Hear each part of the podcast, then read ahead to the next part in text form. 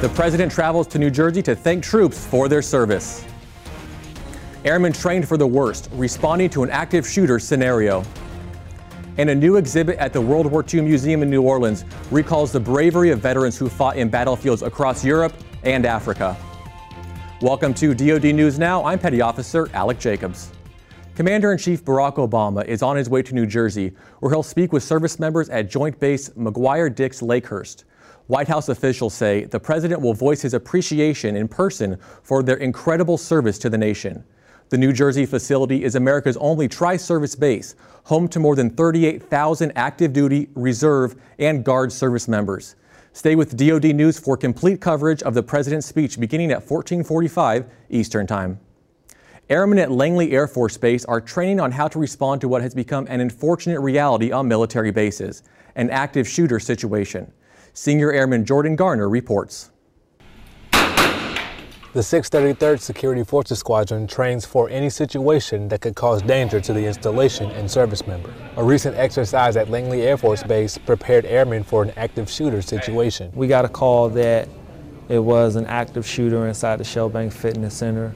Upon receiving that call, we assembled a fire team of standby personnel. En route to the location, we devised a plan to enter the building tactically and so that we can neutralize the threat. Don't come down here! Come on down,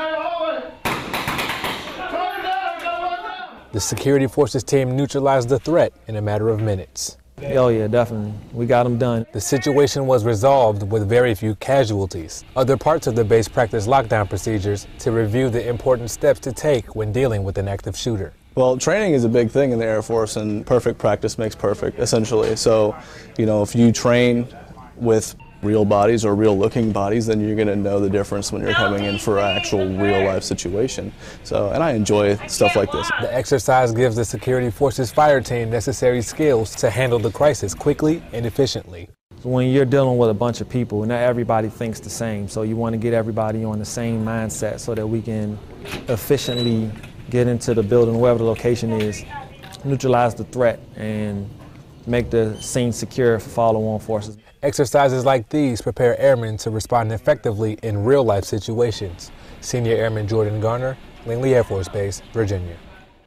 You've heard of a UAV, an unmanned aerial vehicle. Well, now the Navy is testing a UUV, an unmanned underwater vehicle. Also called the Ghost Swimmer, this battery operated shark shaped vehicle is the latest in a series of science fiction turned reality projects being developed by the Navy's Rapid Innovation Cell project called Silent Nemo. Ghost Swimmer is about 5 feet long and weighs nearly 100 pounds. It swims by oscillating its tail fin back and forth just like a fish. It can operate in depths from 10 inches to 300 feet. Officials say the UUV will allow the Navy to carry out a variety of missions while keeping divers and sailors safe.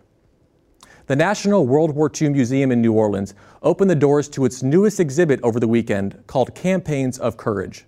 The galleries in the European Theater exhibit trace the war from Africa across Italy, D Day, and the Battle of the Bulge to the end of the campaign in a devastated Berlin.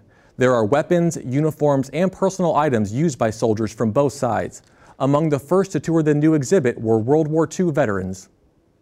We were in Normandy, we were in the Battle of the Bulge, and we ended up in Weimar, eastern Germany, where I was one of the first soldiers in Buchenwald, the notorious concentration camp. The National World War II Museum spent five years designing the $7 million exhibit and hopes it will capture the attention of young people who may never meet a veteran of the Great War. And that's it for this edition of DoD News Now. For more on the stories you've been watching, go online to defense.gov. And don't forget to check out the DoD Facebook and Twitter page. I'm Petty Officer Alec Jacobs. Keep it right here for the latest in DoD News.